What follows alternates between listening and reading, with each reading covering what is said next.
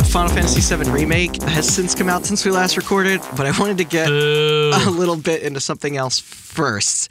Last week we talked a lot about the quarantine games that we were all playing, and one of the titles I think we failed to mention was GTFO, which brings me to my Oh, cold yeah. open topic for the day: game difficulty. Everything is too hard, and I'm a wuss. Discuss. Dude, I Oh don't my God. Fucking, all right, so Chris, you've been playing you've been playing Doom Eternal, right? Yeah.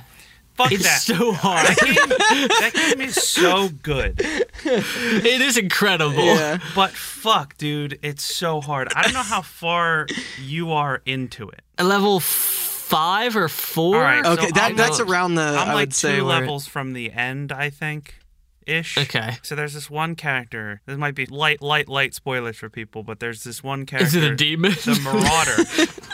Yes, It's a guy yeah. that he has a shotgun, a shield, and an he can axe. spawn a uh, and he can spawn a dog. yeah And so he ghost demon Jeez. dog. So if you get if you get too close to him, he shoots you with a shotgun, and you you get bounced away. If you shoot at him, he brings up a shield instantly and blocks it. If you get too far away, he throws an axe at you. And if you get really far away, he spawns a dog to come after you that is faster than you and will hurt you. You think the axe would be the close range tool? you think so? You have to like dodge and parry him in the same way you would fighting like a Dark Souls boss. Yeah. So the way it works Like, it's- is What? Yeah. you have It's to, do. You have Yeah. to maintain the perfect medium distance, which they don't telegraph at all. And then he will go to attack you with his axe, but not throw it. And then Yeah. his eyes glow green, and that's the only time you can do any damage to him. So you have to maintain perfect medium distance, wait for him to attack, and then attack him, and then he'll get staggered for a second, and then continue running away. And this is a character that becomes a regular enemy. He's Yeah. not like a boss. Like So they'll throw multiple Yeah, at well, you. that's like everything I've fought so far is like, oh, now there's ten of them. yeah. so that's the thing is like the first time you fight him there's no other real enemies and it's like it's hard and then later on in the game they're just like here's two of them plus two of everything else you fought this game you're just like fuck You know what I hate so dude, far? Those snakes. Yeah, are the with the things on the so tip of their the tails or- whiplash or whatever they're called Yeah, I fucking hate those, dude. I texted Randall after I did the first Oh, Slayer yeah. challenge, and I was like, "Am I supposed to use all my extra lives doing that? like, have this no is so ammo." fucking hard." Yeah, there was a one slayer gate that had a marauder plus other enemies in it Yeah. and I did it, and I went into it with four extra lives. And the thing about the extra lives is that when you run out and respawn, you don't have the extra lives again, even if you had them when you got the checkpoint. Yeah. So I went into Yeah. Slayer Gate with four extra lives and died right before I killed the Marauder. And then I respawned, and they're like, okay, time to do the Slayer Gate again with one life this time. And there's beefed up marauders later on in the game too. they're that are yeah. Uh, so like. You guys can correct me if I'm wrong on this philosophy, but if you look at games from the arcade era, they were very hard because more often than not they were designed to eat quarters. Right. And then Yeah, I think things became more accessible in like the mid to late 90s and then especially in the 2000s when games broke off to being like a much bigger more widely accepted hobby. And now it's like we have all been playing games like most of our lives if not all our lives and it's like i'm struggling to get through most single player games on normal and i'm not like i don't think i'm that bad at games but like i don't know maybe i'm just becoming more impatient when i get older my reflexes are worse or like no, that's bullshit, dude. like- I tested this theory a little bit because, like, I'm a big Halo fan, right? yeah I beat Halo 1 mm, 20 some odd times. I used to play growing through those up- on Legendary. Yeah. Yeah. yeah. Well, Halo One is the hardest. Of- Yeah. Yeah, it is the hardest. And of Leaps those, and bounds harder than the rest of them. Yeah. of those 20 times that I've beaten Halo 1, I would say probably like 10ish times that are on Legendary. And I was like, dude, maybe I'm just fucking bad All at right, video all right. games Well, now. humble brag. Well, no. I was like, maybe I'm just bad at video games now. Oh then yeah, I- this will spin into him making fun of himself yeah, in a second. Doom on easy is as hard as Halo 1 on Legendary, which is the hardest of the Halo.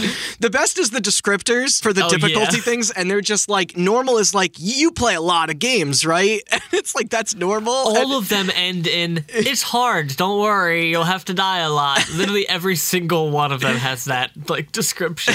I'm still on normal, but I'm really thinking about trying to get down. I'm, on, Yeah. I'm, I got Randy's copy and started it on Xbox, and like that game is not designed for controller. It is designed recommend for mouse and keyboard. Which sucks because the 2016 Doom seemed much more accommodating to whatever playstyle that you preferred. This seems. If I think if you have like a couple of preferential weapons, it's not too bad. Like I've been doing okay. Sure. I can see where some of the platforming is a little bit annoying. Like Some of the specific weak points, you have to like claw the controller when you're jumping and stuff in midair, but yes, I would love to have my side mouse be the dash instead of whatever Yeah, controller exactly. is. Like that would be. I mean, there's a but, like, lot of mechanics in that game. They just keep throwing more and more buttons Yeah. and It keys just- at it- you. That's what I messaged you about that too. I was like, Yeah. "Am I supposed to get an alert every ten minutes?" It's like, "Here's another system with 15 more options." yeah. And they'll keep doing that till like three quarters of the way through the game. It's kind of Yeah, wild. I just got a new thing to do, and I'm two levels from the end. Do you ever, tool to use. you ever, do you guys ever get overrun by enemies and then just like mash everything? You're like, what's cooling down right now? I don't know. Grenade, blood punch. To the... But yeah, I, one of our friends, one of our friends has been playing Dark Souls 3, and he's been streaming it. Yeah. And I was watching him play, and I was like, man, I hate this game because it like it made everybody be like, well, I guess everybody wants difficult games, but like. I don't think people who make hard games understand why Dark Souls is hard and why it's good. Right. Yeah. yeah. Yeah. Dark Souls 3 has creeped its way into my top 10 favorite video games of all time the last time I played it. Nice. Like, it's a masterpiece not because it's hard. The hard mechanic in that game is like what I think people latch onto, but it's like, you know what I really love about Mario? The suspenders. it's like, well, yeah, the game, you couldn't have the game without it because picture him in any other outfit. It's stupid. Yeah, exactly. But it's like that's not what makes the fucking game. Like what makes Right, that yeah. game is like it's a true RPG. Well, th- that's what's funny about games that get really hard. It seems like you're pushing people out from engaging with your world. Like it, it's Yeah. It's yeah, Yeah, I And, and don't get me wrong, I like a good challenge sometimes, but like there are a lot of games that are, especially like shooters like Doom and Wolfenstein, that play with the idea of being an overpowered god, the thing, and then you feel like the weakest person ever. Doom Getting 2016 ended as hard as Doom Eternal starts. yes, Which I guess yeah. is like it's the sequel, so now Doom guys got to deal with more shit. But like, come on, dude. my it's poor been- roommate is struggling with that game It's right been now. four fucking years. Let me let me catch back up. Like, he doesn't play a whole lot of shooters, and he's just like, "This game looks fun. This is cool," and then like And then just you- gets yeah. his ass kicked, like, and he's like, "What am I doing wrong?" and then you have the Wolfenstein Doom style, the id difficulty levels where they're like, it's not called easy. It's called like I'm a big fucking baby idiot. like, fuck off, dude. Make- don't name it that. Name it I'm an adult with shit to do, and I don't have two hours to die over and over on the same. Oh, we need to we need to design a game and just like easy is just I'm an adult with shit to do. and then like yeah, and the hardest one is like I'm unemployed is like I don't know. You can tell we all miss each other with a 10 minute cold I know. Yeah. well, how is it going, you guys? This is Hot Button. I'm Randall Beatrice here with Austin Blakesley Yo. and Chris Anantuano. It's me. It's just gonna get more and more defeated like as the series goes along. and today I'm going to do an episode for my brother who doesn't listen to this show and talk about what is probably one of the most disappointing games of all time. A reboot that was received so poorly that it not only destroyed the future of a once historical franchise, but also led to the shutdown of a studio that many to this day still refer to as being essential in the industry's rise to what it is today. So let's recall together the distant year of 2013, an otherwise amazing 12 months for gaming when Company Maxis tried to bring their beloved city building simulation series that put them on the map, SimCity, back into the limelight again. Except this go around, it was to be a massive social experience, the likes of which the team had never attempted before. A complete reimagining and first new installment in over a decade that would shamelessly share its name with the much celebrated original in a way to attract old school fans as well as a whole new audience. Well, what went wrong? Almost everything, really. A shallow concept, aggressive DRM, and endless technical problems ranging from total service outages to lost save data. The game is essentially only remembered today as a black mark on the IP and a list of cautionary what not to do's for other developers to adhere to for future generations to come. But prior to getting into the details of all that, what do you say we do a brief run through of one of my favorite studios growing up and what led them to here and to this. I also say brief because You, you, said could what do you say? I say no. you could practically do like an entire multi-parter on just these guys alone. oh, of course. Yeah. Maxis was of course founded by one Will Wright in 1987. Hello, I'm Will Wright. My spores. Master Factory joke for you. But he is a man that I would go as far to say as being one of the first legendary game designers in terms of name power for me growing up in the mid 90s, especially outside of Japan, and if you were lucky enough to own a home computer back then. Did he put his name on shit like Sid Meier did? You know, he No, he did he? didn't. I don't think but, so. No. But for whatever reason, like people really like grew to know him. Like Okay. yeah. I was just trying to see if he was conceited. no, I, I don't think so. As far as I know, like I was digging out my old PC games while I was doing research for this, and I found my old SimCity box, and mm-hmm. it's like his name's not even on the back. Like it's it's not like a Kojima situation, but mm. For yeah, come at me, Sid Meier and Hideo Kojima. although Dr. Wright did uh, exist, and Sid Meier will come up in a second, actually. But he began his fabled career creating works for the Amiga and Commodore 64, including Skycase and another game, a 2D helicopter shoot 'em up called Raid on Bungeling Bay. The latter title becoming Definitely some racism in there. Yeah, becoming sure. the primary inspiration for SimCity when Wright found himself enjoying the in game level editor even more than the actual action based gameplay itself. Even the art style and interface would later become a staple in uh, SC's like simple aesthetic. It then took over four years after this for him and his investor friend Jeff Braun, whom he previously met at an industry pizza party, to develop and launch the first ever release of the Watershed Interactive City Planner to the public. I'm just thinking like like we cover stories all the time about like it's fucking insane. This guy ripped a line of coke off of this dude's penis, or like this guy over here is like crashing a car or something. It's like you know Will Wright met his friend at a pizza party. They're off to make some Maxis games. I know. And It's it's so wholesome, especially for the '80s. Like that had to have been coke Yeah, there somewhere, right? I don't know. yeah, he was doing lines of coke in the Chuck E. Cheese bathroom with the guy that played Chuck E. Cheese. It turns out pizza party's an acronym for like prostitute, something with an I. I Oh, want a you to pizza find party. two drugs that begin with Z before we continue. Zoloft Uh, I and was yeah. Zyrtec. zaps. Okay. Zol- yeah, Zoloft and Zyrtec. You know those parties Yeah. where you're just all mellowed out and your nose is clear. Hey, you work with what you have. Uh, despite the game being finished in 1985, the process of publishing what they had wasn't easy. Everyone at the top mostly just thought the game was too unusual. You couldn't win, you couldn't really lose. Nobody believed it was possible to market and to sell such a thing successfully. This is actually what led to the formation of Maxis proper. That way, the pair could do what they wanted and make ports wherever they wished. Also, Crazy. And a, a Fedora incel would put that concept to the test again some 20 odd years Talk later. about Notch like that. Can you really make a game that has no goal whatsoever? Oh, you were actually talking about Notch. Okay. I thought you were just talking about Fedora Incel in the general sense. Also, fun fact because we love names here, I think the initial title before they changed it was Micropolis. Micropolis? Well, that would make sense, but I thought they were going for like a pun thing. Either way, I'm glad because SimCity What, like is a, micro penis? is a Micro- way better name. All right, now I got to Photoshop the SimCity box art that says micro penis in the font. But yeah, in 1989, the game wasn't just out there for the Commodore and Amiga. It was on Mac, the IBM PC, fucking DOS, which is the one I played. And all of these versions were overseen by the main man himself, which meant the quality was very consistent as well. Regardless of where you were getting it, SimCity was still fucking SimCity.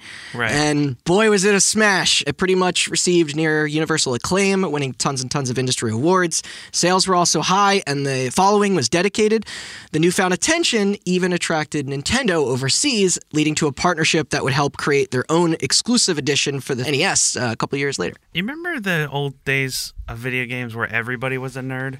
And like you could have like a smash hit that was a city builder or a civilization simulator. Yeah. yeah. And it wasn't like, hey, there's guns in it and they have chainsaws on them. It was like, make sure your septic lines are good or there's going to be issues. And everybody's like, fuck yeah, Yeah. dude. It's very wholesome, you Yeah. know? It's like, ah, yeah, put a police station here. Oh, here comes a tornado. And now it's like, don't turn on the difficulty, pussy. This reminds me, before we move on, I gotta ask: Did either of you guys have much experience or investment with this first run of SimCity, or did I've never played SimCity. really none of you popped on later with the sequels, or did you, Austin? No, I played Never. I played SimCity 2013 Oh, and I played City Skylines. I've played City Skylines. And Okay. I very briefly played the Nintendo version at a friend's house of SimCity. Okay. I I, Um, I invested a lot of owned it. time into these games growing up. They're cool ass games. Yeah. I just it's weird because like they pretty much like stroke the same like what a weird metaphor. They pretty much stroke the same cock, I guess. I as just uh, scratched as the like same a, itch, I think is what you were going for. as like a real time strategy does. Like it's a similar like Right, thing, yeah. but I for some reason like city builders just don't hold my attention the same way. Well, it's weird. These were pretty out of my wheelhouse as a little kid playing platformers. Like, I enjoyed that SNES one quite a bit, and it was like radically different than any of the other games I owned on that console at the time. And it was funny because I probably had no idea what was going on for like the first several hours and then just got hooked because Yeah. like at that age you know any games that you have are what you're going to be dumping your time into to figure out now No, of course. it's like the opposite of what we have now when we look at a hundred thousand games on game pass Oh, I and you're just like what to play. yeah and you're like ah, uh, it's like So fuck it, I'll, I'll play this shooting game. yeah we had all the time in the world back then Now I have a question. Did you always have a hat with a propeller on top when you were a child? Because that's how I picture your childhood every time you talk about it. Yeah, and he had a race car bed too. uh, I did have a race car bed Yeah, that was that's dope. it was it was it was a really cool race car bed uh-huh. Is yeah. Did it he had to match get your rid of it in suspenders his and your taped divorce. In his glasses? divorce. It's the yeah, the wife took the race car bed. I wouldn't let her. So with all that success came game after game for the little group. You had Sim Earth, Sim Ant, which was dope, all culminating with the killer fucking follow-up that was Sim City 2000.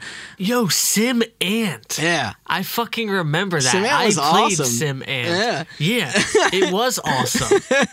Holy shit. That was kind of like a about strategy war game like You know how the Roller Coaster Tycoon did the same thing, or like Tycoon became I mean, a Roller thing? Coaster. It's funny you mention Roller Coaster Tycoon because that is probably my favorite simulation game of all time. It's the best one. But there's not much to that story other than one awesome and insane individual built that game by himself in, In assembly. assembly, Yeah, fuck like- that guy. Jump. I played a lot of Lemonade Tycoon. What the hell is that? That's where you start a lemonade stand. Is that a Flash game? No, Browser game? made by it was made by. uh, sounds like one. It really EA, does. I think. Wait, who made it? EA. You ever heard of them? What? Wait. Hold on, I gotta look this up. Keep talking. All right, all right. So the response to 2000 nearly like eclipsed the original. Like they did it again. Then after this, there was Sim Farm, Sim Health, Sim Town, which was only okay. That one was like more at a younger demographic in mind. Did you say health? Yeah, What the fuck is that? it's like Sim Doctor. I don't know. I didn't play that one. Uh, sorry. yeah, I think it was actually kind of like because one of these other ones they had Sim Park and there was another one called Sim Tunes and that was just kind of like Pro Tools sort of. I think Sim Health was kind of like a WebMD kind of program. I don't like before. What? I don't know. Like I could be wrong. I don't know if it was like that much of a game. For some reason, I'm Oh. picturing like a top-down hospital, and you're just like placing beds. No, that would be like pretty cool. SimCity. Like Sim Hospital would be like a way that concept would make more sense to me. Update on the whole Lemonade Tycoon situation, since you're all curious. Yeah. that's a Beyonce album. That's why you're confused. Yeah, it was developed by Jamdat That's a great name. and published by Broderbund. Remember them? For the Nope. Minnesota Educational Computing Consortium. And then What? Jam- nowhere, nowhere close to EA. and then Jamdat was later bought by EA and turned into No EA shit. Mobile Studios. Oh well, every every and turned into respawn. You're like, Everything you just the said is going to be very relevant to this There story. you go. so it was the Sim. That's the best Sim City game. Shut up. Lemonade Tycoon. And I didn't even name every sim game. There was like a s- Simcopter. Did you say Uh, Simcopter? no, we haven't gotten there yet. Okay. I was quite a fan of Sim Tower. I thought that game was pretty cool. It was like a 2D one Yeah. where yeah. Tiny Tower. Sim um, 911 really put that franchise in the grave. Jesus damn it. Christ. Uh, it's been a while. yeah, can't- just because there's a pandemic doesn't mean we can't make 9/11 jokes. But Wright, but Wright even collaborated with Sid Meier of Civilization fame to make Sim Golf. It was Sim Fever for Maxis.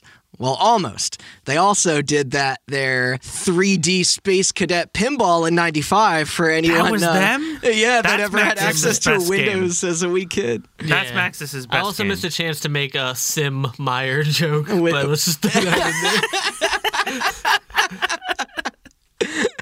But yeah, if you had a Windows computer, like, oh man, that was the best way to burn so many hours while bored in front of a computer at home or in school. It was great. I don't know. You ever play Yeah, Bugdom? or just, You ever play what? you ever play Paint? Bugdom? Paint? Oh no, I never played much of Bungdom. I played the hover. Bungdom? What? As a butt joke. But but them. Bungdom. I don't know. Were you Just doing keep- that instead of Minesweeper and Solitaire? Minesweeper fucking rules. Yeah, But Chip's I'm- Challenge was the best. I didn't learn how to play Minesweeper until I was in my 20s. Yeah, I didn't play. I didn't learn how to play Minesweeper until I was in college and was allowed to have a computer with me in class. Really? Yeah, I swear to God. Okay. I always looked at the. I was like, "This is just a grid. That's stupid." and then I had a laptop in college, and I was like, "Oh, this is dope." that was the end of it. I never learned how to play like Free Cell and Spider Solitaire, the Free other Cell's versions. of- great. Spider Solitaire also great. Played a lot of regular Solitaire, but none of those those other ones were too out Nah, there regular for me. Solitaire can go to hell. it's all about free This is, so en- this is so engaging. all right, sorry. Keep talking about your city simulator. Then how's that? Unfortunately, though, this high couldn't last forever. Following poor It wasn't sales, like those pizza party highs.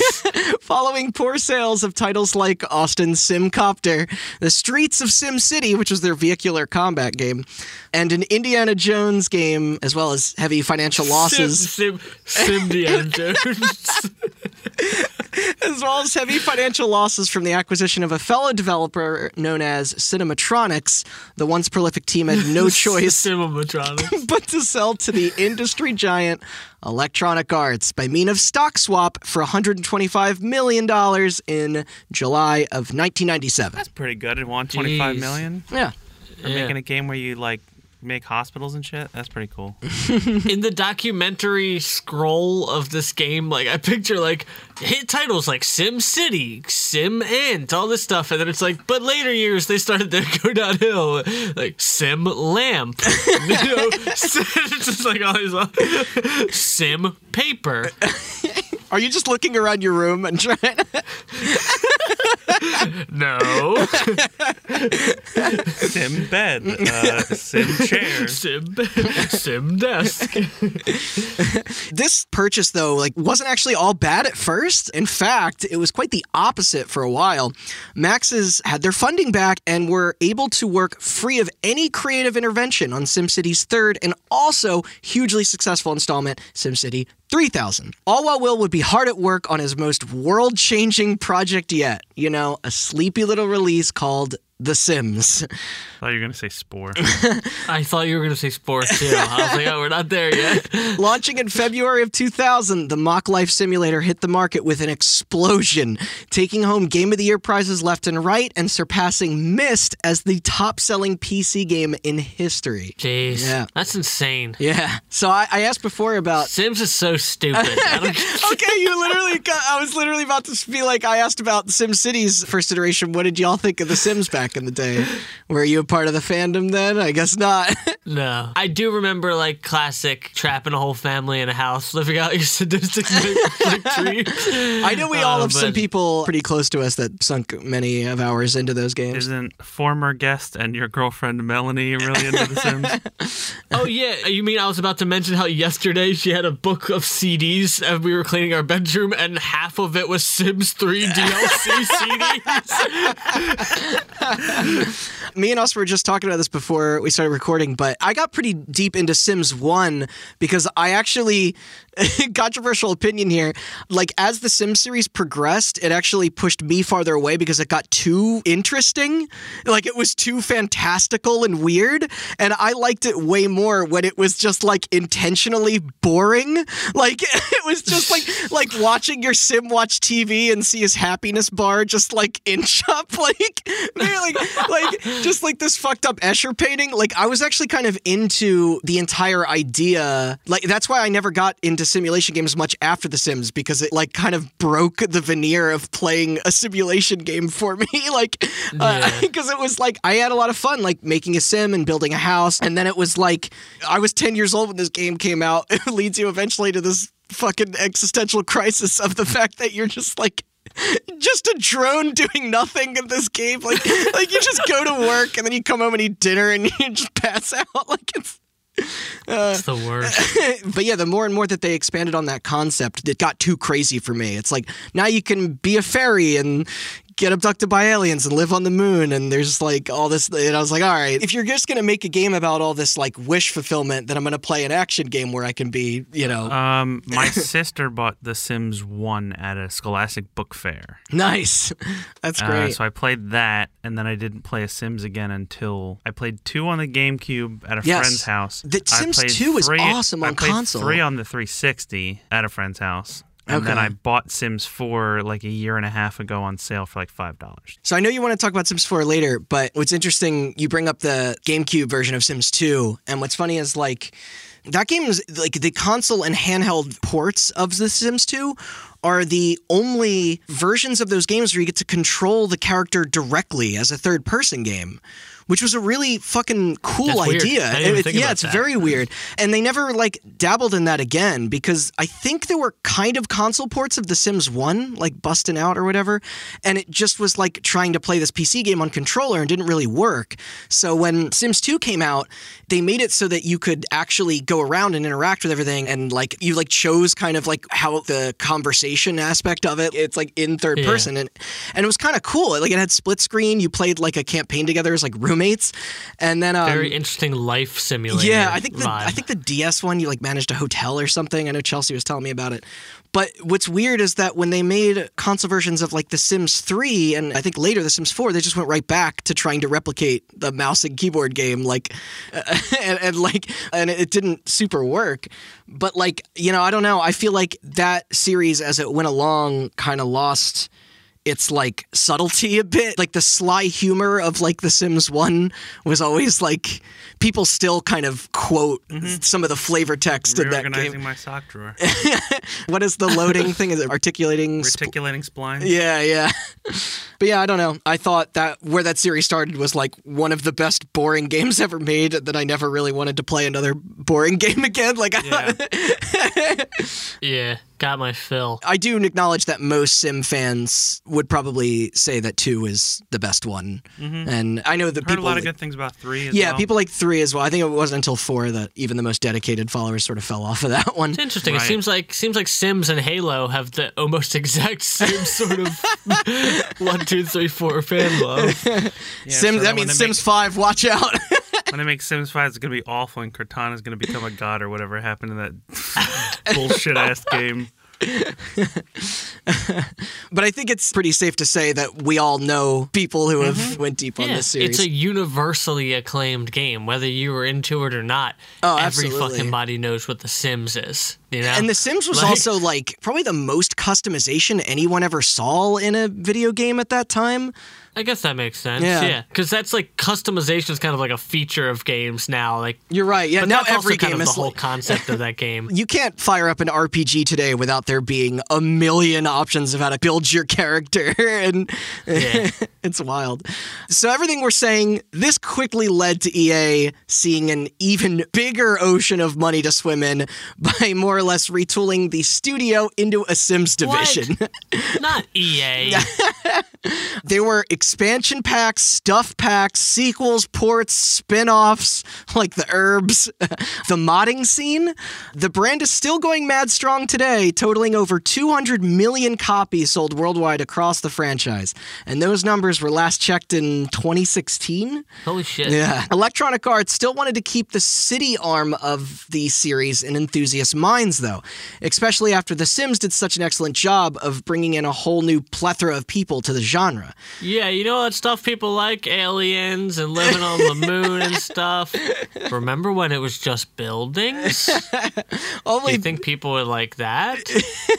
do you think The Sims would still have the same reach if it was just like if the expansions beyond that first game was like now you can have a garage. Like, uh, you know, No, I don't. I don't Yeah. think I would have the same reach. I don't either. Only problem was that for their fourth entry, for SimCity, I mean, they weren't going to have this signature person at the wheel anymore. See, Will was deep in development on the hugely ambitious Spore, a now The next world-changing game.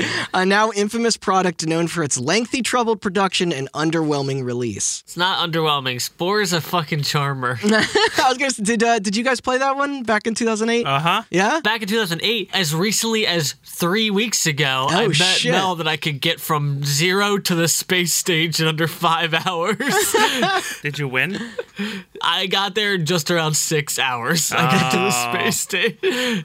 I mean, Spore was a wild thing. Like It was fucking wild. It's charming. it's it- incredibly fun. It is. I feel like a lot of people say that Spore was like the SimCity 2013 before SimCity 2013, but that's harsh. Like, I knew the DRM was in there too, but I think just playing it for what it is years later as this kind of quirky shot in the dark of a creative experience, like Yeah. aimed at something greater but settling for something kind of like just like a charming take at that. I can't use that word enough because I think that's the best word to fucking describe the game.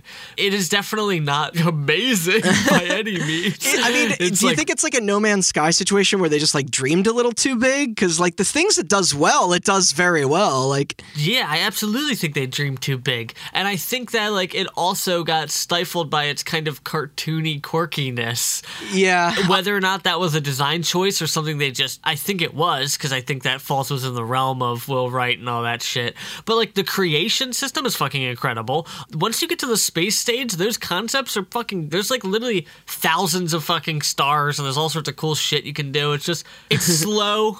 It's, it's just like The Sims. It's more fun to play with cheats. right, yeah. But like I said, I, I think for what it is, like years later, retrospectively, it's probably much better than it is like You might be right, yeah. in history looking at it when it comes out. The height know? of sim cartooniness is Simlish, which we have spoken on this podcast before. yeah. uh, I, when you were talking about Sid Meier's, because Sid Meier's has the same sort of yeah, yeah. language. We would always say in Sid Meier's Pirates, when you challenge somebody to a duel, he goes, Chuban. And we would always just say it to each other if we were about to fight, like we were my friends. Chuban. I forget what the Sims say when they pick up the phone, but I remember me and my friends used to say that to each other back in the day when we answered the phone. I wish I could remember. But like, I was really excited for Spore. They released something called the Creature Creator, which was just the the Yeah, tool I to played mold. that a lot. Yeah, I think it was like ten bucks, and it pre it was like a pre order kind of for the full game. And Austin, you've So- gone you've it's so gone this cool. long without making a joke about Dark Spore. I was waiting for my chance. Dark Spore. What? You never played Dark Spore? No, what's That that? hit game Darkspore?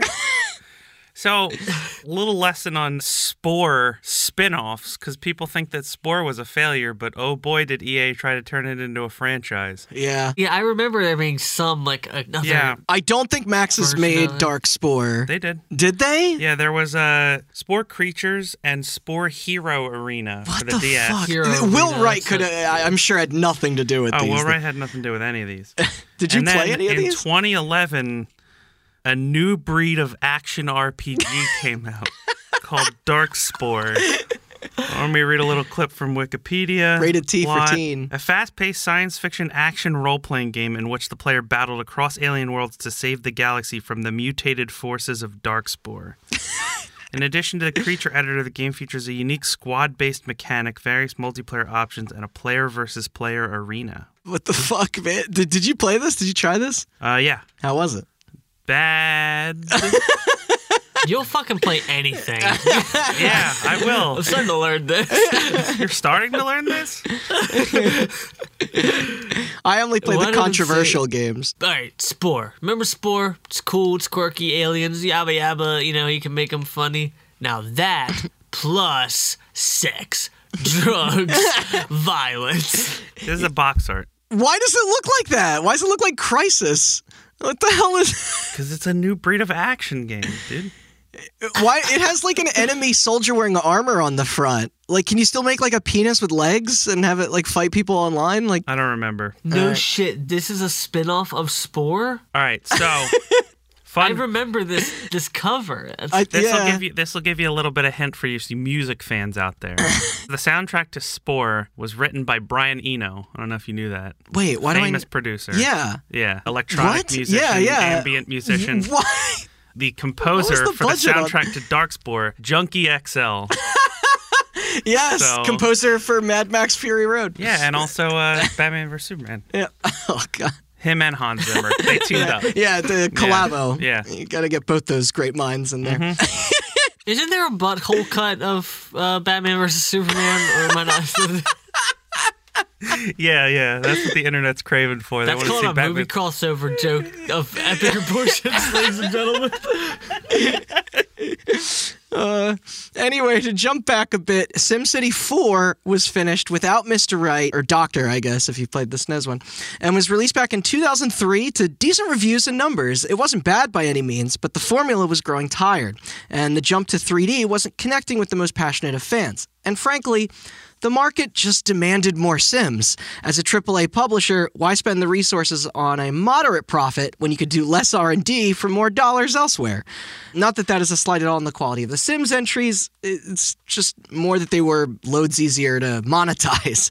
And this is EA we're talking about here. Why take a risk on anything creative? exactly.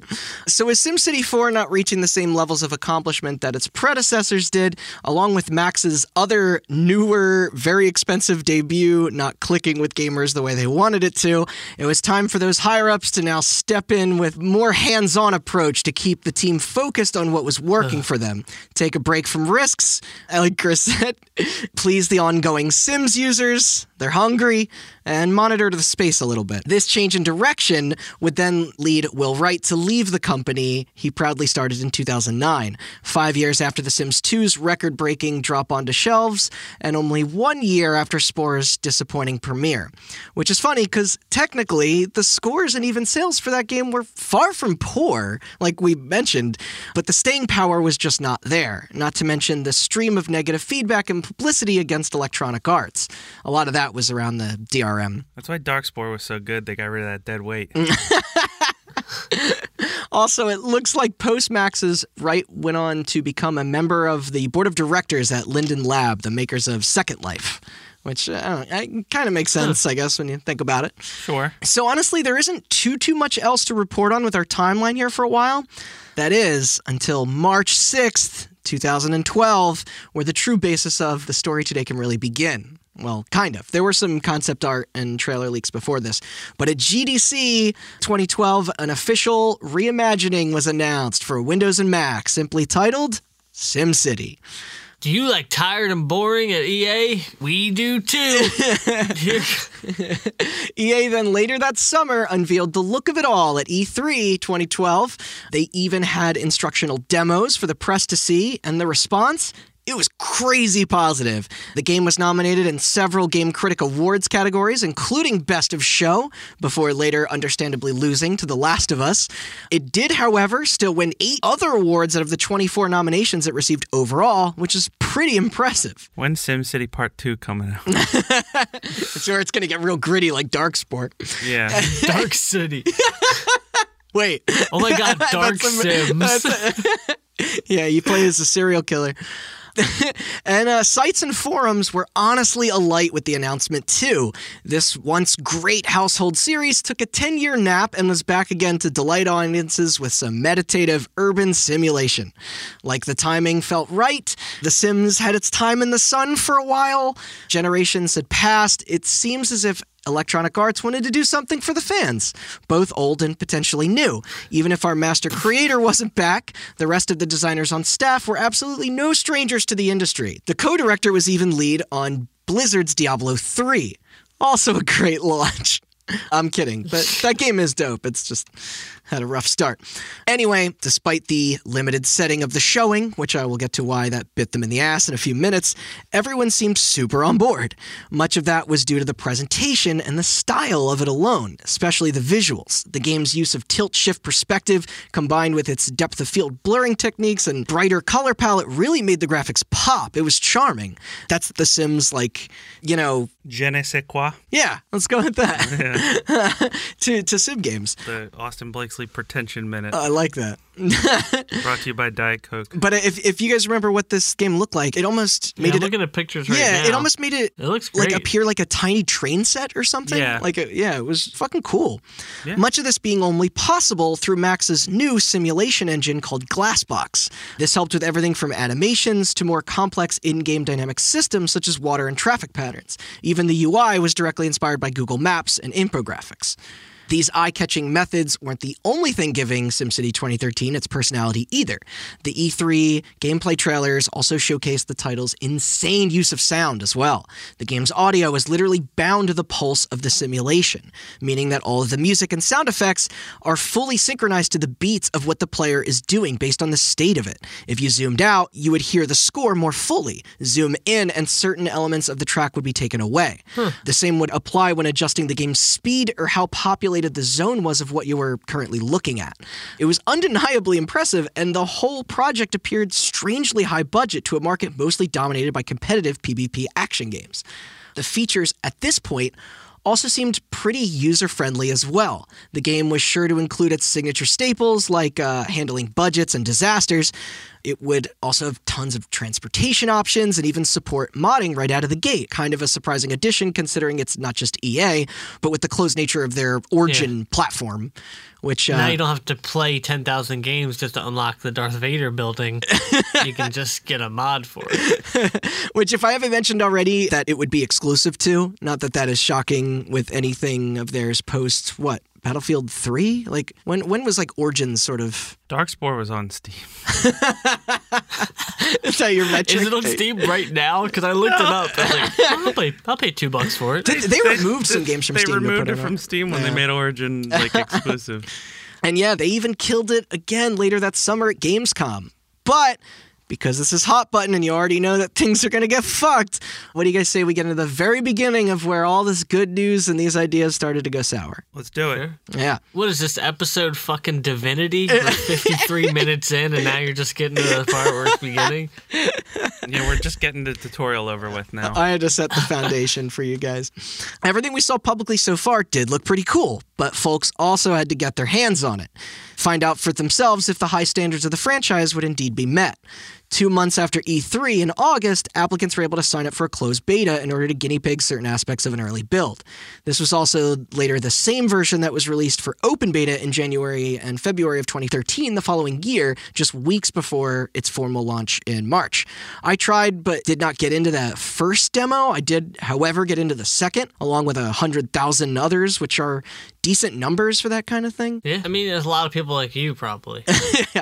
Uh, so here's sort of where the core of the product itself became a bit more apparent. It felt like its first beta was more or less just a simple stress test to prepare for server loads, which is normal and would be fine if A, it held, and B, if it wasn't for the fact that so, so much of the game's systems were strictly bound to its required social features and multiplayer. A connection was always needed and slyly implied in the original pitch, but it wasn't entirely explicit enough, nor did it strongly emphasize the demand, especially when you think about how all the previous entries in the series were primarily a solo experience. Here it meant that it wouldn't even be functional without it. The writing on the wall only started to become clearer when you begin to take account of the actual design myself included. Upon getting into the second beta, the first notable thing that fans and me noticed was the severely reduced size of the working map you could construct within. That didn't super show in the E3 footage, but this as well as the constrained lack of finite resources available in each designated pre-built zone you could choose from it was super weird and claustrophobic. Hmm. Like even your city itself was walled in inside of the spot you picked surrounded by empty space connected only by one preset highway entrance and exit. This with other necessary supplies cut off so, in order to maintain a stable in game society, you would need to either play multiple areas and juggle the economics between them yourself, or take advantage of the online component by constant communication with friends or strangers in running neighboring districts. The game was essentially a community simulator, not a city builder. Yeah, I was gonna say. So the point is, you'd have to run multiple cities just to get money for one or something. I'm not. I'm a little confused at how it works. Well, it's That- like you could no longer invest all of your playtime in one little town in hopes of it one day blossoming into a Yeah. like massive utopia. You literally had to like sort of take into account all of these other areas that were Huh. yeah. Yeah, it was like you can't put the sewage plant and the trash dump next to where the people live or the businesses because it smells like trash and sewage. So you'd have to start a new city. So you'd have to start a new part of the that, city yeah. dedicated to like lower income houses that don't care as much about the smell and then you basically had to like have your Manhattan, your Queens yeah, Yeah, that's a good metaphor actually. like instead of just building a New York City, you had to build boroughs essentially. Like, yeah, that's, a, I think that's a good Well, way of of. wording That it. seems like not how the game was originally. i'm like I said, I don't. I'm not sure, but that's No, not how I thought the game was. That's Yeah. well. That's how the game was. You could like there were factors like that that came into play. But it was like- all shared in one. But it was all large- shared in one yeah. thing instead of having to back out to a menu and go to the second city to to adjust something there. Oh, Yes, Yeah. and the menus weren't exactly seamless, especially Yeah. when we'll get into the how their servers Mm-hmm. ran. But nothing about it felt directly tied to the user anymore. Even the changes with how roads were constructed made almost every layout of structures to appear the same. See, now each of the types of zones, residential, commercial, and industrial, were no longer to be divided into density categories. Instead, the density of the road next to them would determine the exact building category that would be created there. It didn't help that certain structures couldn't be rotated either, not to mention the lack of previously vital options like terraforming were removed. These new focuses on streamlining the game would simultaneously take away much of the freedom of expression that all the sim games were most well known for. Yeah, what the fuck is that? You can't railroad a game like this. The whole backseat concept is that it's for your own creative endeavors. Like, yeah, exactly. So, like, rather than the end game of running a sweeping metropolis capable of sustaining everything, players were pressured to be mayors of small, specialized cities that prioritize certain industries, like Austin said. Manufacturing of goods, commercial tourism, education, and waste management. They may have like distinct appearances, simulation behaviors, and economic strategies between them, but it was only between them. And so not only did this foundation ruin the creativity of having something personal with your quote unquote city, but this meant your entire society could crumble based purely on what folks were doing online next to you. Everything from the routing of water and sewage to power and traffic were all controlled by its need to harmonize with every district surrounding it. A beautiful thought in real life, though not the least bit fun or dependable in a video game. Mechanics here felt like an obligatory responsibility and not an engaging venture. Yeah. yeah. It was easy enough to dick someone over deliberately in SimCity 2013, but now all it took for your hard work to accidentally fall apart was maybe a buddy of yours being too busy to log on for a couple days. As literally everyone was forced into this economic system, whether they liked it or not. Yeah, it was like it's a bad oh, oh, it's a, it's a good system in theory. It's like five of us are going to get together and we're going to build five parts of a Yeah, city and run yeah. it together. It's like imagine being the friend in that that gets trapped with the trash town that deals with all the trash and sewage. And I believe similar to, you know, the I'm kind of into the having the trash. and it's similar to Animal Crossing as well. I think that the game would sort of continue to kind of like play itself when you weren't Yeah. like currently being active in it. Yeah. But like this simulated global economy was the game. Prices of key items like oil or food could fluctuate depending on the game's world supply and demand. Overproducing some resources could drive costs down, while things with more scarcity on the overall map by no fault of your own would be more expensive. So, what a great time. Fucking Steve. Just like real life, you got to hope you hit the oil. Yeah, right? So, like, it's tough to even say where these radical choices and direction came from. Some outlets pointed out the rise in mobile and casual browser games of the era, like comparing it to certain Facebook apps and things of the like, while others just rightfully assume that EA wanted a new popular platform to oversee, something the Sims entries didn't, like, really super fuck with. You know, mm-hmm. like their fans kind of ran that scene, not EA. Okay. Like, um, regardless of these first reactions, though, it was still a beta. Many people and myself probably thought, hey, this seems a bit limiting so far, but I'm sure the full release will be bigger and more open to what's possible. It has to be. It's fucking SimCity. Austin's shaking his head no. The idea of teaming up together to unlock huge achievements in what your network could show off to other lesser communities was still kind of cool. Like you could all like collaborate and make like a space station or something and stuff like that. If I can't build a city that has more rich citizens than you, then is it even fun? That's the question you got to ask yourself. and it still looked gorgeous, sounded great. Not to mention, there wasn't much comparable in terms of the genre at the time. Plus, it's Electronic Arts. They got the cash to keep things going as a service here. They can add content, switch things around per the data they collect. Direct control of power lines and water pipes could return. But their reputation at this point wasn't the highest post Dragon Age 2 and Mass Effect 3's controversial ending, but they had to Dragon Age 2. What a game. but they had to want a win again bad, and producing a follow up like this was more of a love letter from the beginning anyway, even if these are the fucking online pass people. But nonetheless, Development trucked on. More press outlets and interviews also began to pop up explaining, perhaps in response to many complaints, that regions can alternatively be set to private, switching the game to more of a single player solo mode. Thank God. However, it did still require the user to be logged on to EA's Origin service. Yeah, whenever they mention something like that, it's really just to be like, it's the option, but we added it as an afterthought. Yeah, like in order to launch and play the game, like regardless of modes, you still like, of course, needed an active internet connection at all Yeah, times. and it's like, I said, even if you were playing multiplayer and you wanted to make everything yourself, the region was private, but there were still multiple cities within the region. You had to set them all up yourself. yeah, Which is like, for me as a stupid person, Moronic. uh, yeah, that's how I would describe myself. Uh, it's uh, for me. You're it's- welcome. Yeah, for me as a stupid person, like it doesn't. I'm too dumb for SimCity, and they simplified a lot of stuff, but then that just like put it over the edge of like I don't have the mental capacity to remember which city has which thing and like all this stuff. Yeah. it's like I way agree. more I think shit. that's also why I don't like It's those way games. more I shit to too Stupid manage. for yeah, it's funny because like I'm not the smartest person by any means, but I was able to maintain that balance, like juggle those plates. brag about it. dude. No, I don't think I can Yeah, anymore, but, though. You know, like it, it's there was a time. You, did you play Cities: Skylines? I did, yeah, and which will be kind of like a good bookend of the story when we get there with Cities: Skylines. But I think even by then, I moved away from that style of game.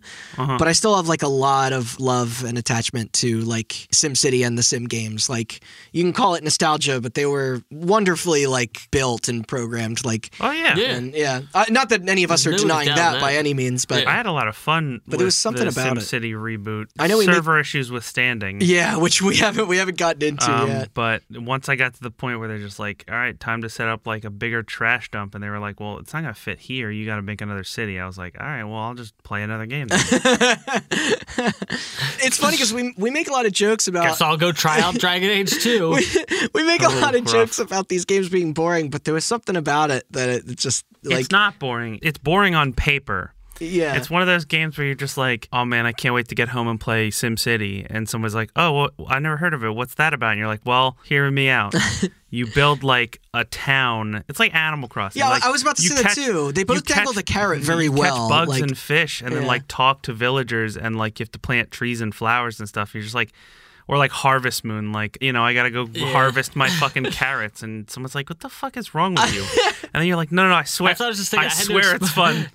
it's funny uh, that Let's you mentioned those XCOM games. Like somebody. the genre's Yeah. still killing it. Like Oh, Well, yeah. At least XCOM, you're like, I'm fighting aliens. Like, But I was say, oh, you know all the excitement of a sci-fi alien battle with advanced technology. Now picture that, but one step at a time. Yeah. So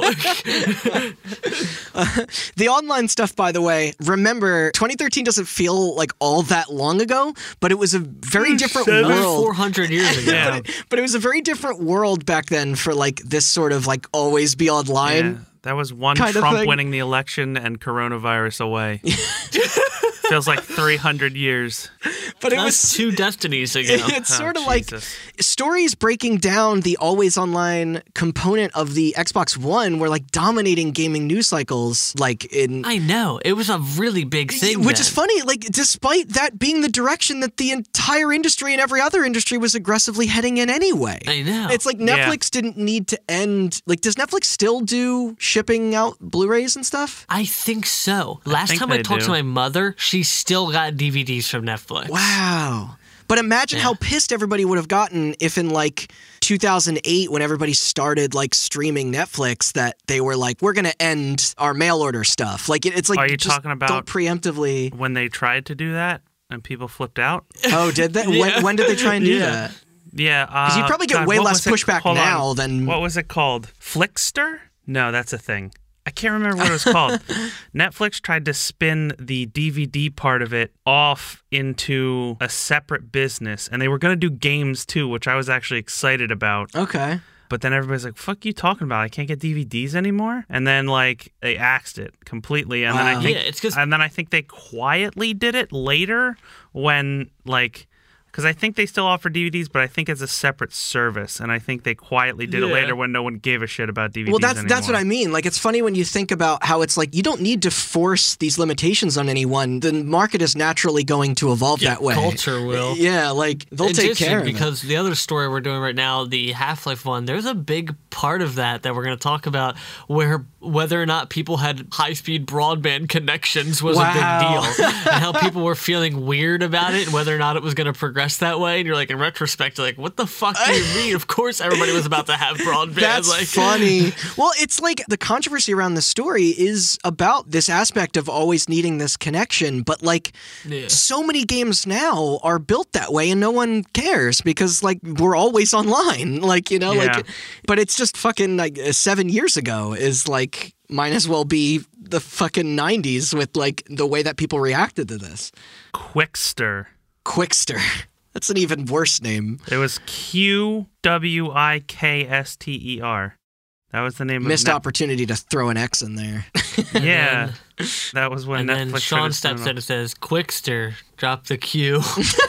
Just call it you Wickster.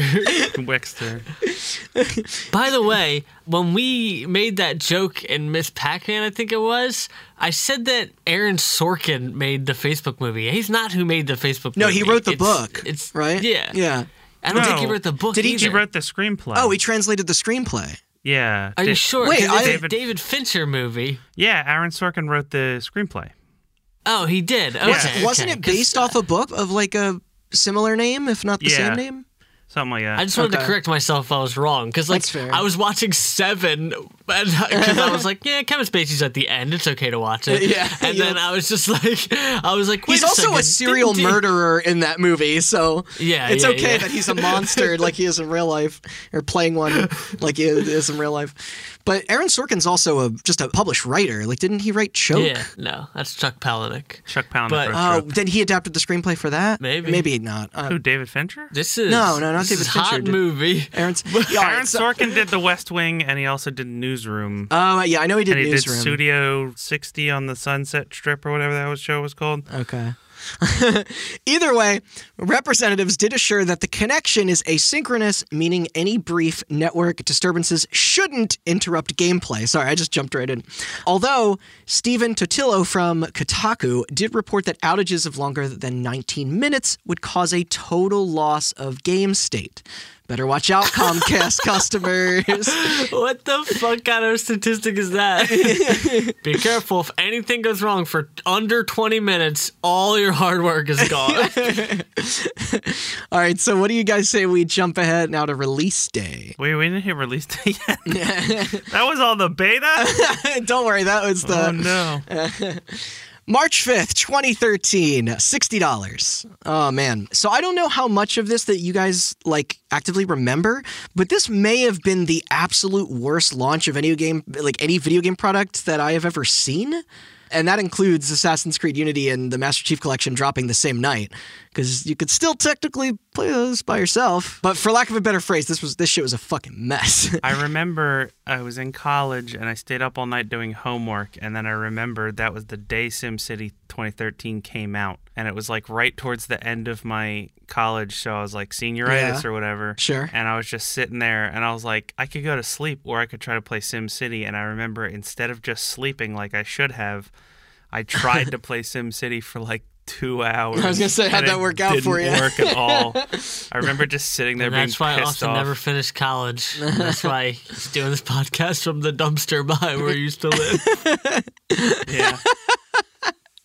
Uh, I believe I was working at Home Depot in Wait, you worked at Home Depot? For like six months, I was a temp. They just needed somebody to help them lift mulch for like the spring summer season. That's fine. And I was I- like, "Fuck it, I'll do that." Yeah. it was the tannest and most fit I've ever been in my life.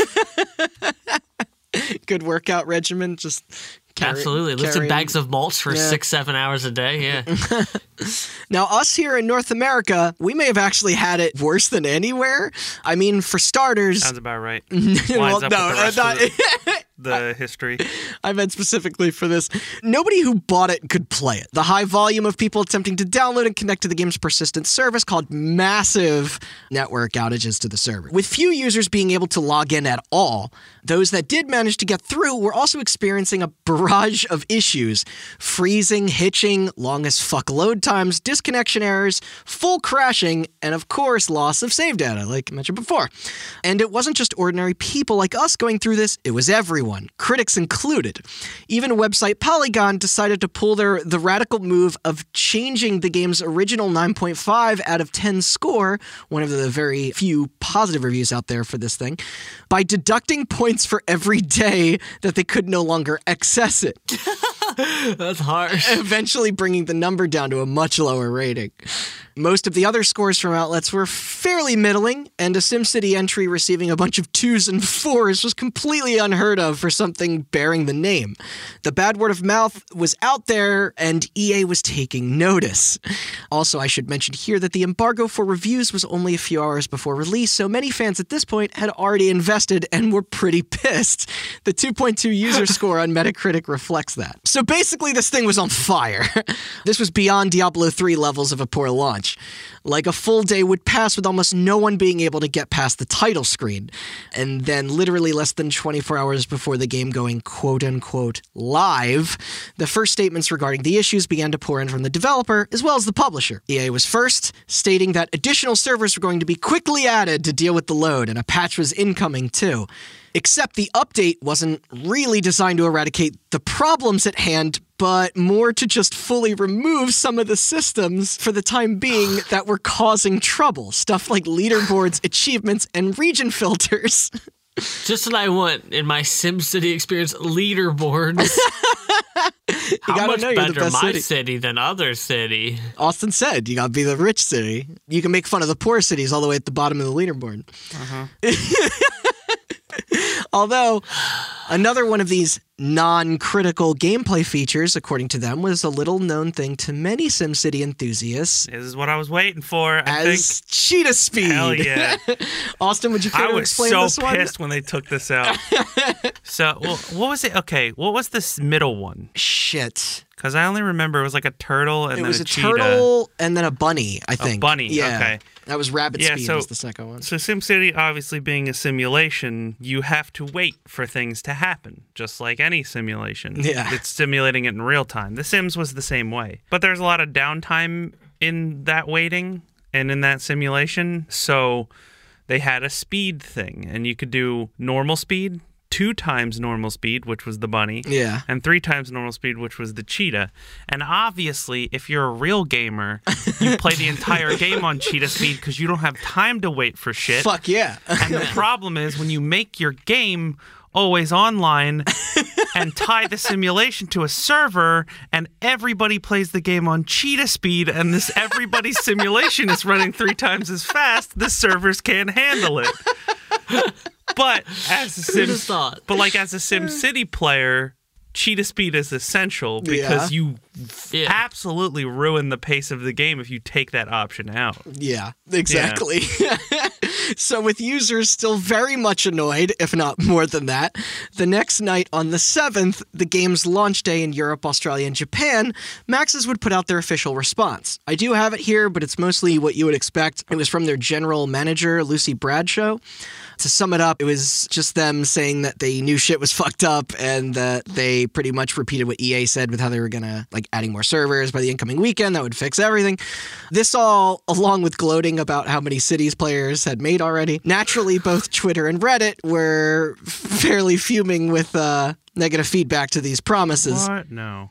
Electronic Arts obviously being at the center of frustrations. However, retailers began to get their share of hate as well. A day later, on March 8th, which is going to be a busy day for this game, Amazon.com began to temporarily withdraw SimCity codes from being purchased on their store page due to the overwhelming customer complaints. And it only got worse right after this when EA announced that they would be suspending all of their marketing for the title, but also not be offering refunds under any circumstance. Hooray! Why they're gonna stop marketing it? Why it's a bold move and then say no refund? yeah. We're All right. giving up on this game. Also, nobody gets their money back. Goodbye. So I brought up the Polygon review Oh, for SimCity. Okay. It's very interesting. so yeah, I'm not gonna read the whole review, but they started off at 9.5. yeah. And then here's update one. Many worried today's launch of SimCity has brought a number of server woes and instability with it. Some players are unable to connect to EA servers. Our own reviewer, Russ Pitts, has suffered disconnection sessions this afternoon that resulted in lost progress, corrupted avenue placement, and even twin monster attacks. After speaking, Whoa, cool. after speaking with Russ and Polygon managing editor Justin McElroy, we are in agreement that the current state Hey, of right, SimCity Justin. merits an update to the game's score on Polygon. Mm-hmm. And that was from Arthur Gies. 9.5 Okay. turned to an 8. Update 2. uh, okay, so that was the day after the game launched. Okay. Update 2 is very long. I'm not going to read the whole thing, but I'll read the beginning. Question of whether or not EA would be able to support a large enthusiastic audience for SimCity with a robust server system has been answered with a resounding no, at least for the time being. Given the current horrendous state of both accessibility and playability, and acknowledging the fact that even drastic changes EA has made to the game and its attempts to address them haven't worked, it's hard to continue to Woof. recommend SimCity. The experience currently on offer is now significantly altered from what we reviewed, and there is simply no guarantee that existing server issues will go away, nor what further changes may be made to the game in order to address them to take away features. And that's a four. Woof. Holy That was shit. three days after the game Wow. launched, so it went That's down to a four. Yeah, because they must have been playing it before everybody Yeah. got Yeah, online. I'm and then- sure. yeah. yeah.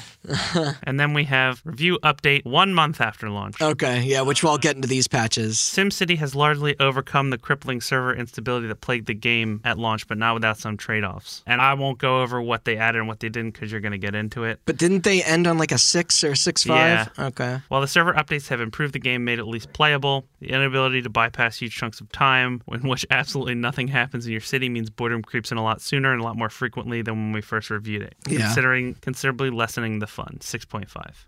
Woof. And that is the last that they updated it. Yeah. So by the 8th, the game was also now out in the UK, exacerbating the login issues even further. Senior producer Kip Katsarelis spoke up the same afternoon about how the game's servers were constantly at maximum capacity, but again, Jeez. reiterating the plan of bringing in more until they had enough to meet demand. They came out in Australia too, and their internet runs backwards, so that makes it even harder. Yeah. Just like the their servers toilets. Going. No, that's a myth, Randall. That's a myth. Oh, it's man, just The the, Simpsons. internet. So Lied me. interesting, interesting thing for those of you that don't know, which if you're playing video games, you probably should or probably do know. But when you play an online game, there's that little number next to your name, usually ping. Yeah. That is how many milliseconds it takes for your information to reach the server and for the server's information to reach you. And sometimes they simplify it to like a three color system of green. Yeah, red, sure, like orange, little yeah. cell phone bars or whatever. Yeah. If I'm not mistaken, because I saw a little bit about it in the Polygon review too. Right. I think when they launched in Europe, they had like two servers set up in the US and like one set up for all of Europe or something. Oh. or not servers, but like server Yeah, farms yeah. or whatever. And the thing about that, if you don't know, is that internet is a series of cables. and the longer the cable is from you to the server, the longer it takes for that information to reach. It's like a truck. I think eventually they might have got around to setting up more servers Yeah. all around Europe and more servers all around America to reduce Okay. load and also reduce communication errors and ping time and stuff like that. But Yeah. Makes sense. So that afternoon, an article on Games as a Service posted through Rock Paper Shotgun by Nathan Grayson would go viral. In the piece, he addresses the entire situation as being completely unacceptable, further stating that even if they're properly doing everything they can to fix things, it still damages the whole idea of service games in a grander sense, while also lamenting the fact that a game publisher of even this size had not learned from previous failures. And this game should have had a fucking game service to begin with, probably. Yeah. You know? But it's funny, like a lot has happened since 2013, right? Like if only you knew the future of how much games as a platform would take over and how disasters would still remain a constant. well, so I- I'm Yeah. totally with them though about how companies just reacting isn't good enough anymore. Of course, it's also like it's never that simple either. Like, the problem is games as a service is a weird catch-all term. yeah, Right? Because games as a service to me means something that wants to keep getting money out of me after I pay. yeah, that that's kind of And I think SimCity did have DLC, but always online it wasn't. Yeah, it wasn't different than games as a service. microtransaction. Always online anything. is usually like we made the game better because now we're able to provide all these features because you always have to be connected to the internet. When in reality, they're like, we don't want you to pirate the damn thing. right. Yeah. That's Yeah. what always online means, and it's, true. like Do you Piracy on think games is was- mostly used as like a cheap anti-piracy thing? I mean, piracy in games was much bigger back then than I think it is now. Yeah, that's funny. Piracy in games. I'm pretty sure I actually mentioned this on Hot Button, but I read somewhere that illegally downloading things in general is like not something younger people do nowadays. Like it's. It's funny because it's very easy. like I. I know Yeah. it's still just as easy as it is when we were younger. But Right. like I remember fucking illegally downloading shit all the time. That's true, like- and apparently, like we grew up with like all of those Kazaa, Napster, and Yeah, fucking. I think it might have been just like a LimeWire. product. Of, it's funny because arguably it's better than it's ever been. Like hypothetically, I know a guy. He has a podcast with three of his friends. They talk about video games. He's always making Mario jokes. Just hypothetically, I know that guy. He may have pirated a game recently incredibly easily, and it was just insane how easy it was to get a modern game within two hours. That's wild to me. I mean, I don't really pirate games. Not that I'm even huge into like emulators and ROMs, but I think that's much more about preservation, like games that That don't is get much more really, about preservation. don't I am very anything. anti-piracy for games you like. It takes like I like supporting developers. Sure. yeah, Yeah, I yeah. will pay for a game if you give me a way to pay for it. Yeah. If it's an Yeah. old game and I have to go on eBay and give somebody a hundred odd dollars to play a game Mm, that I used to play when I was a kid, fuck you, I'll download an emulator. But like, And it, Yeah. it's a shame because demos and like renting a game are not much of a thing anymore. Like it's and No, we're That's the thing. eliminating and this those was strictly, avenues. but, but this was strictly. I was like, do I want to pay sixty dollars for this game? I don't know. Let me try it out. And Yeah. I played it for like two hours, and I was like, you know what? I don't like it. I'm glad I didn't pay sixty dollars for it just to try it out. Like I'm, There you kind of glad I pirated it. It's Sorry, funny- not me. I'm kind of glad that guy I know pirated it. I was I gonna think- say your friend pirated it. What's funny is like I don't even think torrenting went back really up again until recently. Like for a while, it really died out. And it's like I used LimeWire a lot for music and stuff when I was younger.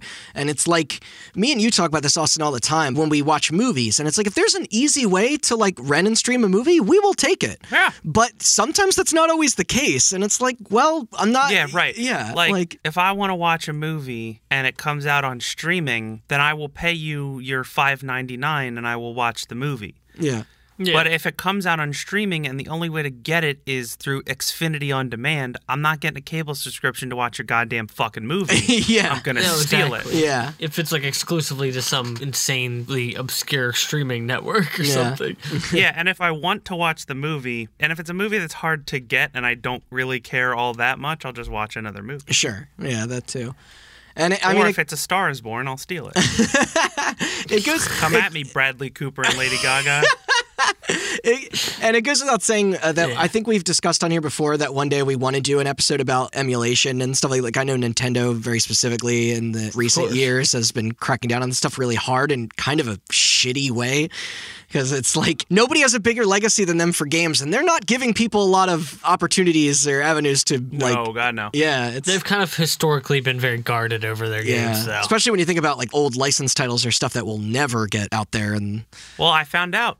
Fun fact. You know what else was always online What's and that? no longer works? Darkspore. really so it's just gone forever huh Gone forever. um, what a shame yeah, don't buy it if you hear about it first here, like Chris, and are like, man, maybe I'll give it a shot. It doesn't work anymore. Well, that's like GameStop was still selling copies of Mag like years after that game went That's offline. a, yeah, that's a collector's item. Right, right. I forgot. You know, it's it was a massive action game. They couldn't keep the servers up forever. Is that Um, what that stood for? Yeah. That is what- that is what Mag stood for. Yeah. Um, God, they didn't they know about PlanetSide, or they just did that anyway. Well, PS3 owners didn't really know a lot about Planet Side. Zipper Interactive, R.I.P. Yeah. I got a question. Okay. You were talking about modding being supported. Yeah. Was it? Because modding is always online is also usually means you can't You're right. mod. I think Multiplayer was- usually means you can't mod. I think it was regulated modding, right. which we the Bethesda method. yeah, which we did an entire did an episode, episode on. Yeah, like I think it was very controlled, but it was there technically. Okay. Because I'm not big into modding. I think I said that on the Skyrim Yeah. mods episode. So I didn't try to mod SimCity at all. There were people that did, which I will get into, and why that's so. Uh, The last PC game I ever modded, and probably the only PC game I modded in the past decade, was Soma. When I downloaded the mod so that the monster wouldn't come after me. hey, it made that uh, better. It made it a better game. Uh, I think Yeah. I downloaded a mod. The last game the writing I in that modded is was masterful, but I downloaded a FTL mod that took away the encroaching fleet, so you could just have like infinite, Oh, potentially time- infinite turns. Yeah. So, with all this, Bradshaw came back with another blog update. She reported that the connection problems had improved and that server space had been expanded, but still acknowledged that there were users still suffering stability problems. She also attempted to explain the reason for the botched release as well. So, what went wrong? She said. The short answer is a lot more people logged on than we expected. More people played and played in ways we never saw in the beta. She then What, stated. like cheetah speed? yeah. she then stated that. bullshit. Yeah. I bullshit. I agree. She then stated that errors had now dropped by 80%. Eighty percent of a couple million is still a lot. Yeah. Continuing I mean, uh, twenty percent of a couple million. It, it reminds you of the Master Chief collection though, when they're just like every day they're like, it's 35% better. I don't know. Continuing on after that. You might not be able to get into a game, but somebody out there is having fun. We assure you, It's not you, but it's not you, but somebody is. continuing on after that to echo one last time that the team will keep their promise of amending everything else for everyone else in the weekend update. but what good would that be without a little bribe, right? Here it was announced that an offer of one free game from EA's wonderful catalog for the swindled feeling SimCity buyers out there. She wrote, quote, I know it's a little contrived, kind of like buying a present for a friend after you did something crummy, but we feel bad about what happened. We're hoping you won't stay mad and that we'll be friends again when SimCity is running at 100%. And so thus brought us the compensation for all Origin users who purchased and registered the game before the cutoff of March 23rd to choose a game for free from the following small list. Ironically, starting with SimCity 4. The other options also included Battlefield 3, Dead Space 3, Mass Effect 3, and the Need for Speed Most Wanted remake. Did Wow, uh there's only like one game Which worth. I was gonna say, what would you Wait, guys take? I took Battlefield 3. okay. Yeah, Battlefield 3 is the I- only I- game I worth had a damn on Battlefield 3 already, but I should Did I? I should No, also I say that Battlefield I was not involved in the fiasco of this shit. I guess you were, Austin. I stopped at the second beta and then just kind of watched the fire. Oh, I bought it. Yeah. I didn't play the beta So though. do, do You you not remember will. what You'll game you chose anything. of these? You probably had all these. All right, how are you just now discovering this, Chris? I've always known. I just I've never thought about it. I'll go play SimCity 2013 right now. I still have it. Another major Do you know fact. what? I should have known one day when I had stayed over at your house and I woke up and you were playing the Lord of the Rings card game on your Xbox. Yeah, I have a problem. I mean, you do try every card game, but I get it. Yeah. I don't even try one, but. Another major factor to note here is that during all this, Maxis did publicly rule out many times that the game would not be possible to be played offline, saying it would take a significant amount of engineering work for it to happen. Except, days later, it was discovered that a line of code could be commented out, allowing the game to easily be played on offline indefinitely. I forgot about that. so, you know, Jeez. whoops. There's your modding for you. Good thing they allowed it. Yeah. Anyway, back on the 8th, we have one more big doozy to drop. As it is hot button tradition, what do y'all say we get political? Love it. Well, it seems the ensuing shitstorm angered fans of the series so much that they filed a petition through We the People on the official White House website, calling for, quote, industry wide return policy for video games that rely on remote servers and DRM to function properly. This just added to that fucking news cycle fire of that time period. Now, we didn't actually get into the DRM stuff that much, but from what I heard, it was pretty damn egregious. Many of the questions around this, just to flash back a little, were brought up the past December when the development team decided to run an AMA on Reddit regarding the title and its practices.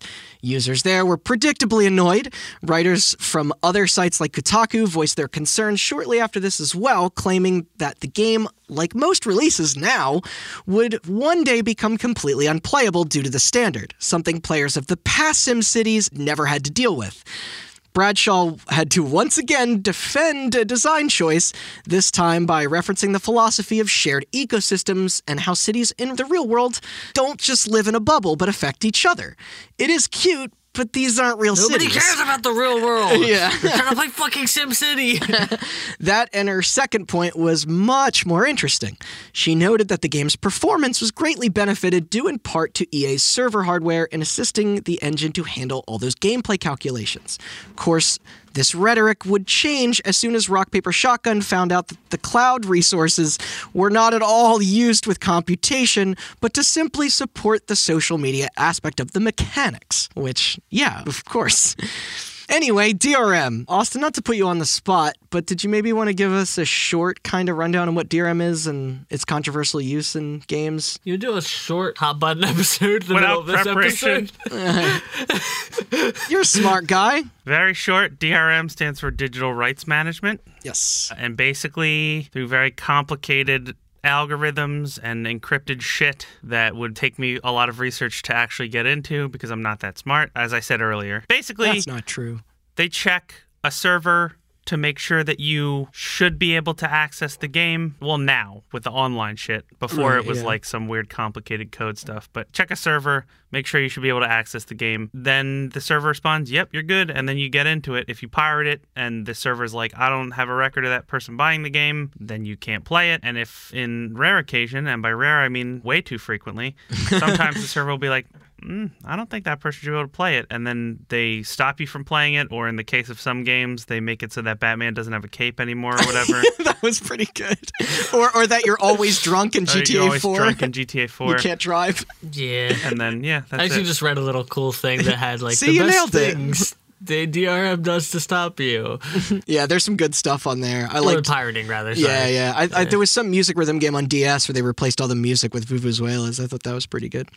Uh, but there you have it. Also, the rise in these arguments, along with the petition, were soon covered by mainstream news organizations, with places like NBC having to hilariously try and dissect what any of it means through their, like, I don't know, two tech people that work on staff. It's always the worst when that I know. Maybe it's assuming, but I'm just curious what that coverage actually looked like. I couldn't find It's much It's always the worst in when terms it's of something video. Like that they, yeah, video games or some weird culture they don't know. Yeah. These people dress up as animals and go to conventions. I know. What's the deal with that? What's the, the Fox News uh, report on Anonymous and 4chan? It's uh, that video is legendary, but I couldn't Oh, find yeah. much video footage of these. But that, and I'm sure, aside from some noble intentions, that the petition of I think it was around 40,000 signatures just went right into some junk inbox there.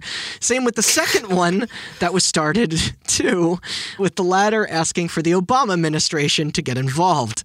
Sadly, they must have missed this one, and shitty consumer practices would, of course, live on to never change another day. Not that something as silly as a poor SimCity title could ever have led that fight. Uh, All I had to do is thanks, order one drone strike on the EA headquarters. You guys remember that meme? Thanks, Obama. Thanks, Obama. This has been your Dead Meme Minute. Brought to you by it's a dead meme minute by Austin Blakesley. Herr's Crisp and Tasty Potato Chips that I was eating at the break. So a couple days go by, pockets of people are able to log in and finally work on their cities. Although then a few other notable insights then come into light. The funniest being that the new Glassbox engine would break certain in game systems, such as traffic patterns. Apparently, the citizens of your isolated society didn't have Google Maps yet and would take the shortest possible route to travel rather than the ones with the most open capacity. Even the Sims themselves were not capable of living persistent lives here, but would instead simply go to the nearest available workplace for their jobs and then the nearest available house upon leaving. The emergency response AI was jacked when trying to follow these in game laws as well. Fire trucks would race by buildings that were up in flames, ambulances would gather together trying to all save one person, police cars would endlessly get stuck driving around in circles. as fucking hilarious as all of this is to picture, it definitely made a lot of the management mechanics very broken. Yeah, Yeah. that's The Doom Eternal of SimCity games. Some. This all while now only being free to experience the game at the lower speeds, making traffic jams practically feel as if they were happening in real time. You either couldn't play SimCity at all, or it was a damn grind. oh my god. Some might say gridlock. Get the fuck out of here. that and even the stats felt wildly inconsistent, with menus appearing to be constantly lying about population size and available work for all of your trapped citizens and your trapped self. So let's get into those patch downloads a little bit, not including the one created by modders that enabled offline play and full access to debug developer tools. Actually, change of plans. Rather than getting like majorly into the nitty gritty, let's just say by one month after its launch, 30 days, that Maxis had put out eight official patches to try and clean up the damage. Much more rare back then than now. All these updates targeted everything from your basic crashing and game save glitches to smaller issues like the traffic intelligence problems. The report, the report back from users, they were kind of working. Some players' experiences were slightly improving, while others continued to run into the same errors as before. Who are the 14 people still playing this game that are giving feedback to fucking. It's going to be 15 after this. yeah. Honestly, the only reason the heat was starting to die down was mostly because the cat was already out of the bag. The game itself wasn't even particularly what folks wanted, causing them to bounce off quick. Right. Li- like the retention rate on on this product was mad low, which maybe freed up servers. Yeah, that's the I catch. That's the catch 22 with games with shitty launches. Yeah. Is they're always like, it's getting better, and you're like, it's getting better because 60% of the people that Nobody's buy your game don't play it anymore. Exactly. 'Cause it was so fucked. Low drop off of this genre is bad, especially for a SimCity title, and especially because way better releases were coming out or were already out. Name one game in 2013. well, was better. We talked many times on here before about how fucking great the year of 2013 was for games. This game launched on the same day as the Tomb Raider reboot. Bioshock Infinite was less than a month away. Not that there is much crossover there, but this industry is fickle and moves fast. You had all the hits that month. There was Tomb Raider reboot, God of War Ascension, I think that Gears of War. Gears of War Judgment, Yeah. Lego City Undercover, Yeah. Bioshock Infinite. Whoa. And then Last of Us was. Last of June? Us was in May. May, No, yeah. June. You're right, June. Okay. And then GTA 5 was later that year. Regardless, the patches did not stop there. They were still scrambling hard behind the scenes as their player numbers went lower and lower. By the end of April, though, their big 2.0 update hit, finally improving a better portion of the defects. At It the, was sa- called Cities: Skylines. at the same time, EA also fired up a new page on their website where you could track the status of SimCity servers all over the world. I'm not even kidding. Before do you you, have- do you play, you could hop on there and see if it'll even work first. this is the URL. Just fantastic. I don't think it's online uh, anymore. Oh, Sim What City. in the fuck? Then by May, the leaderboards came back. By July, the game added a second fucking region. and then when the leaderboards came back, there were six people. By August, the traffic stuff was fixed, along with adding some other gameplay elements that previous titles have had forever, like tunnels and bridges, you know, stuff such as that. On November 12th, a paid expansion called Cities of Tomorrow landed on shelves and the launcher. This futuristic mega pack added a bunch of shit, but most importantly, goddamn cheetah speed had returned. you Um, had to pay for it. making the game playable for the more devoted audience or people that just didn't want to grind. Who is the devoted audience? I don't think- can't even imagine anyone playing this fucking game at this point. I don't think you had to pay That for it, long. but it was added back with the update of the expansion. Yeah, and I agree. Then here we go. On fucking January 13th, 2014, an offline mode was at last officially released. The game could now be saved locally to your computer, meaning you could reload a goddamn past save. You couldn't do that before. The cities themselves also became static, so they would no longer operate themselves while you were in another region, Animal Crossing style. And nobody cares. SimCity 2013 was out for almost a year at this point. The fans had moved on. Those with simulation fever were deep into other titles Minecraft, Terraria, whatever. And also, yeah, I can't believe I didn't mention that save thing before. Like, why would you play with disasters on if you can't? So bad. Yeah. Plus, the word of mouth around this thing was so toxic, not just in the actual reviews, but in press, both in consumer and mainstream, that the battle was pretty much over. And unfortunately, no Final Fantasy XIV, A Realm Reborn, or No Man's Sky next situation was going to rise out of the ashes here. In fact, the name alone really stopped holding value when Cities: Skylines was announced later that summer, a once competitor to our series, except now back with a new entry that was everything enthusiasts wanted the first time around with the SimCity reboot here. It was actually kind of funny. Me and you were talking about this, Austin. I literally found quotes with Paradox Interactive and Colossal Order, the studios behind that game, that so, so much of their development pipeline changed severely because of the response to this whole fucking thing. Like, it- Oh, I'm sure. yeah, like it was so cheeky, but like sad. Like you know, like they saw it up with that game, and they're like, change everything. Like, Oh, I'm sure they did. yeah, which is it's that's smart. That game is right up their fucking alley too. and they finally Like- they gave people what they wanted. Like yeah, like it's. Yeah. By the end of 2014, early 2015, Cities: Skylines was in, and it was all everybody was talking about. All while the long loved Maxis' baby was getting its last nail in the coffin. Skylines just ate its reputation and sales lunch. It, of course, wouldn't be a full story, though, until we got into the more depressing part and discussed Electronic Arts' horrible reputation for closing down studios post buying them. Name 12. So in typical fa- So in typical fashion, this whole debacle amongst other lost profit led to Maxis tragically joining the big EA graveyard. Right there with Westwood, Visceral, Black Box, Pandemic, you name it. The decision being formally announced by Guillaume Pierre, the game's lead gameplay scripter, in March of 2015. This coming sometime after the change in brand with their Emeryville team. Then later that year, on September 25th, EA announced that in a quote organization restructure, the consolidated Maxis staff would continue their work, just now it was alongside the EA mobile division that Austin brought up earlier. The execs assured that future PC releases were still to come, but there hasn't been, you know, really much of that at the time of this writing. That and EA worldwide now owns all of them, BioWare too. Meanwhile, SimCity is technically still out there and playable. Before I jump into the end, Austin, did you want to say what you wanted to say about The Sims 4? Well, SimCity, it applies to SimCity because here's the thing. Yeah. We've been over this numerous times. I'm an idiot.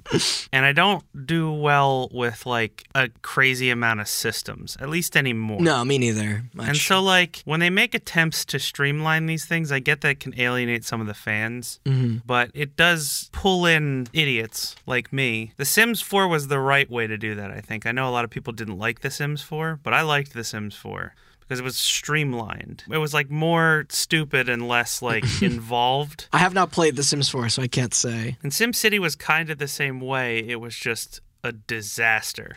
Like if you take that SimCity game with how good it looks and make it so that it has cheetah speed, Right. make it so that it was never online and the maps were a little bigger, it could have been Could have gone, way, yeah, Yeah. could have been way different. Yeah. Yeah, I know what you mean. Granted, those modern sim games are pretty overwrought with DLC and microtransactions, even though it's all optional, but you know, I don't know how much the modding scene is kind of like pushed into that territory, but I don't. There's a lot of mods for Sims. yeah. Meanwhile, SimCity is technically still out there playable. I mean, if you want it. Their promise of larger cities was never added, stating the idea was abandoned upon seeing how much it affected performance. Supposedly, this was the reason for the smaller zones to begin with. Like, I totally get why you would, you know, want a title like this to run well on most systems out there, but come on, you know, just get your stuff optimized.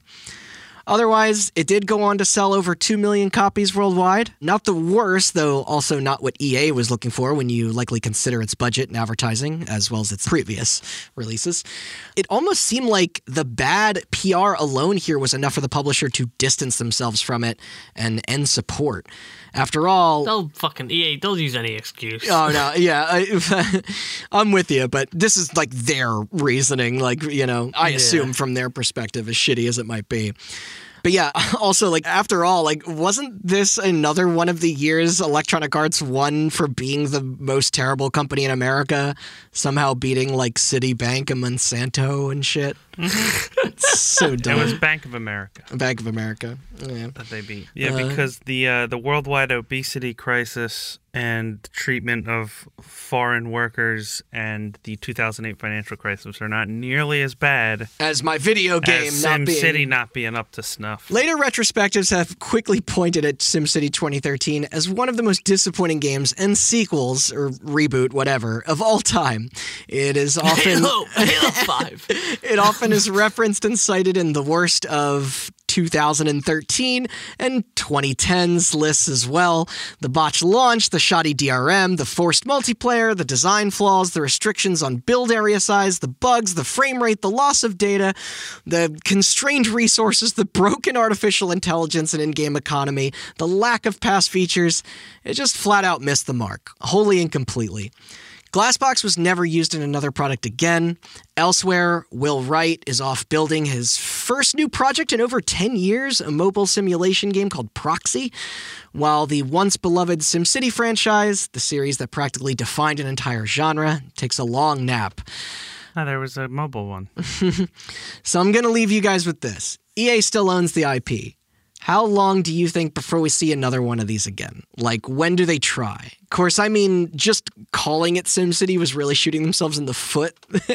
Somebody never I played. That- but, like, Honestly, I don't. I don't Yeah? think we'll ever see another one. Somebody never played SimCity Build It, the mobile one that came out after SimCity 2013. I must have missed. I did. I think.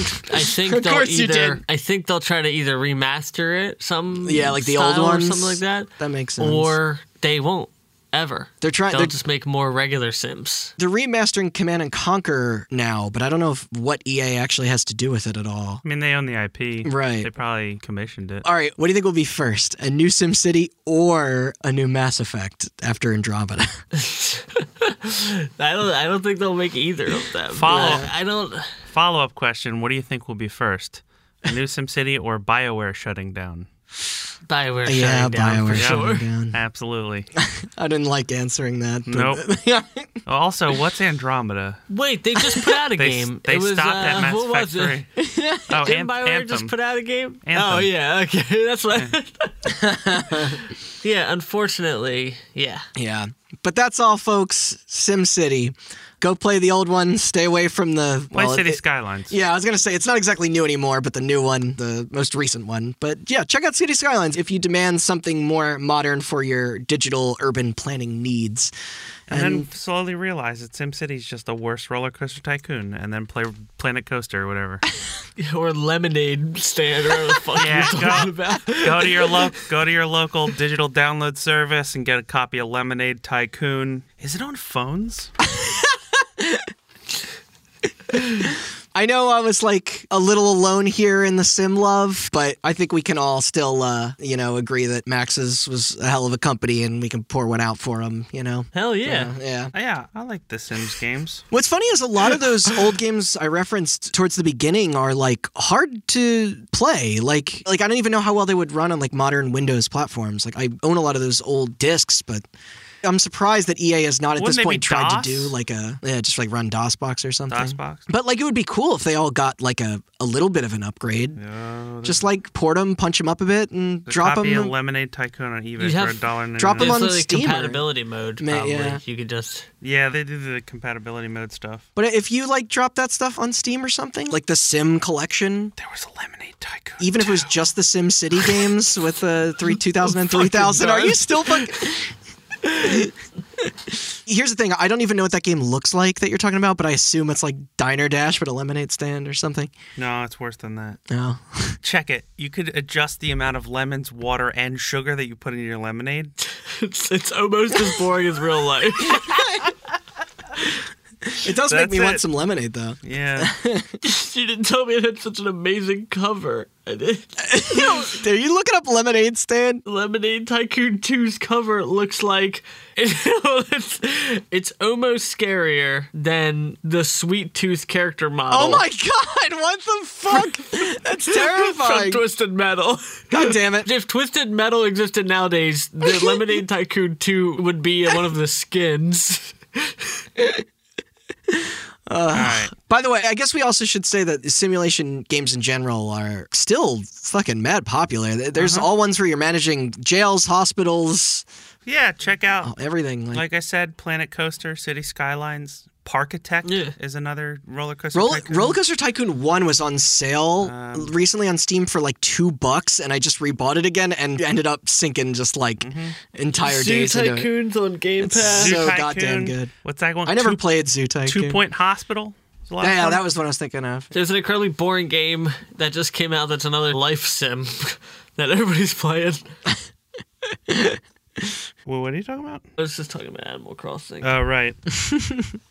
yeah, that's more of a capitalism sim. You never win; you just lose more money. Do you guys want us to get downvoted on iTunes? You can't. You can't talk shit on Animal Crossing. I play in a lot of I Animal know, I Crossing. know.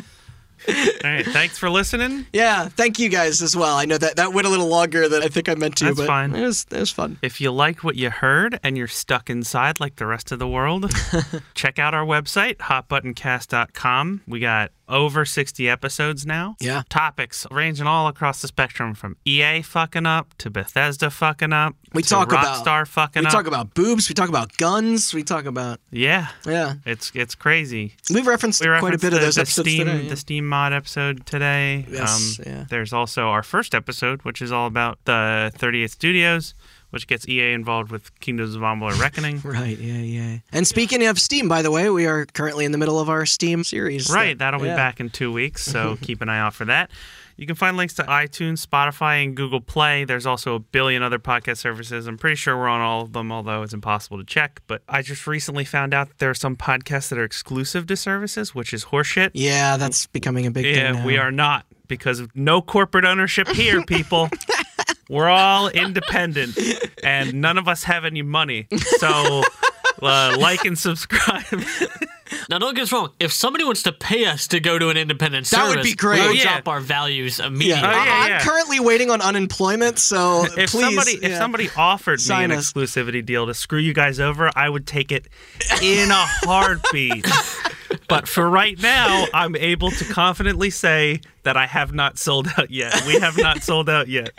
But we will. Don't get us wrong. Don't get us wrong. Sell we out given absolutely- the opportunity. First chance we get, even if the deal is shitty, we will sell out immediately. Um, you can also find links to our socials. It's Instagram, Twitter, and Facebook at Hot Button Cast.